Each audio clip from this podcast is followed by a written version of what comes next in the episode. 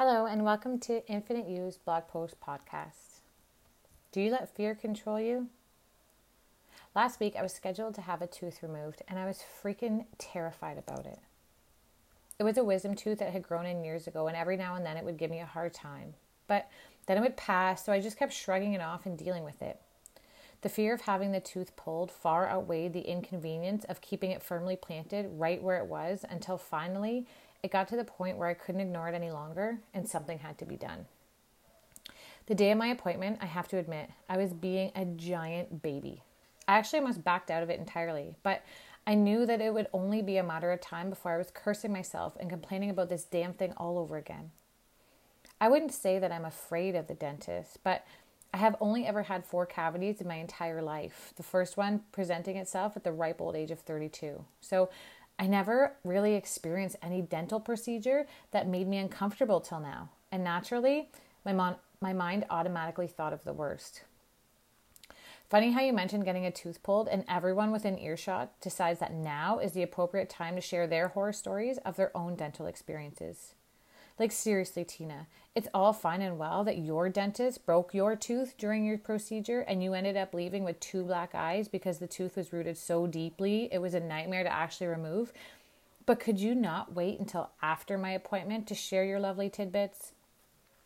Anyways, hindsight is a funny thing because as I write about this now, I don't even really know what it was that I was so afraid of. Maybe the fact that I pictured a cartoon episode of a dentist standing on the armrest of my dental chair yanking and pulling as my head feverishly jerked in unison with his aggressive efforts to free my poor tooth. Or maybe it was because Tina carried on with her story later, mentioning that she was unable to eat solid foods for a week and and her after her procedure. But likely, it probably was because my fear began to take over my rational mind and turn my inner voice into a complete and total asshole. Combined with the first two scenarios, adding fuel to its fire, of course. That's what fear does. It creeps in like an extremely rational thought, and then once you accept it as real and true, it then builds on itself with a motherfucking vengeance. The day of my oral surgery, and please know I use that term lightly, I made sure my husband would be close by in case I needed him to pick me up after. Like, I thought the three kilometer drive back home might be so unbearable that I might actually need alternate transportation just to get there. You guys, it took the freaking dentist longer to explain how he was going to proceed with pulling my tooth than it took him to actually pull the damn thing out. Granted, I can't give him all the credit. I did call on my team of guides and angels to be with me during the procedure and help him with pulling the tooth out with total ease. But even if you don't believe any of that, the bottom line is it took him less than three minutes to yank the sucker out. And I didn't end up with even the slightest bit of raccoon eyes. Sorry, Tina. Your reality doesn't have to be my reality. You guys, this is what is so huge.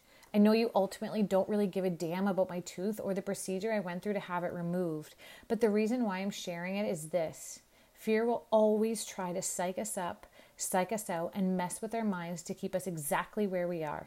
Wishing for change, praying for change, but too afraid to do what it takes to actually freaking change. Whether it be a stupid visit to the dentist or completely starting over in life, your fear will try and fuck you every single time. Sometimes it shows up as worry, genuine concern, or even legitimate reasoning to stay exactly where you are right now. It seems legit, so you don't argue it, but you know deep within your soul that you're being held back from something great. And it's going to take some seriously brave inner strength to tell that scary cat within you to take a seat and shuddy for just a minute. When I look back on my life, I would say that most, if not all, of the most transformational times I have experienced have occurred after deciding to do something I was really, really scared of. I mean, aside from the obvious ones of having a baby or deciding to get married, or in some cases, deciding not to get married, I'm talking deciding to quit my safe job for one that didn't make a whole lot of sense logistically, but trusting my gut that it was the right move or splurging on an expensive five day spiritual healing course and going all by myself because I somehow knew it would bust open my entire world for the better. Or choosing to move out when I had no idea if it meant saving or losing my marriage, but trusting it would work out exactly how it was supposed to, whatever that looked at. I was terrified in all these circumstances, and these only begin to scratch the surface. But funny enough, sometimes excitement and fear kind of feel like the exact same thing. The reason fear kicks in is because it's how we are hardwired. We don't know what we don't know, so our brains are naturally designed to keep us safe. This is a great part of the human brain when we are deciding to take a shortcut down a dark alley in a sketchy part of town or wondering if ecstasy is really all that bad for us. In these cases, we can be incredibly grateful for our brain's capacity to keep us safe.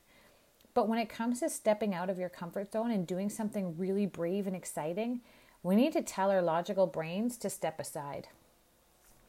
When it comes to making big life decisions, whether it be leaving a relationship or changing a job, we can't possibly fathom what kind of outcome we're going to create.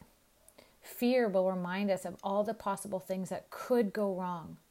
But once we're able to recognize that that's how our logical minds will respond, it becomes easier to ignore so we can tap into our hearts and listen to what could go right. Our hearts always know what's best for us. It's our heads that try and convince us otherwise.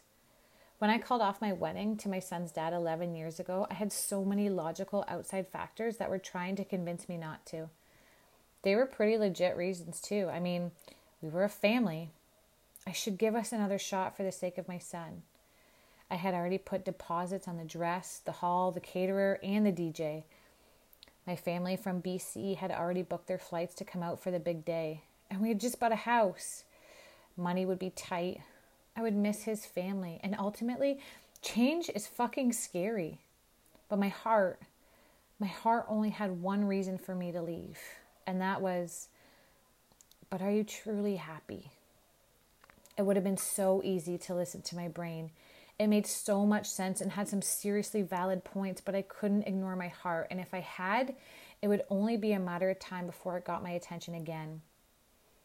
I didn't know at the time where my life would end up if I left, but I had a feeling I knew how it would go if I stayed. Sometimes it's the fear of staying exactly where you are for the rest of your life that gives you the strength and courage to help you overcome the fear of change and taking that first step. Change is scary, there's no doubt about that, but it's also exciting and exhilarating and necessary for our own personal growth. And typically, in my experiences, if we allow ourselves to keep pushing forward, just beyond that fear is where some of the best surprises lie.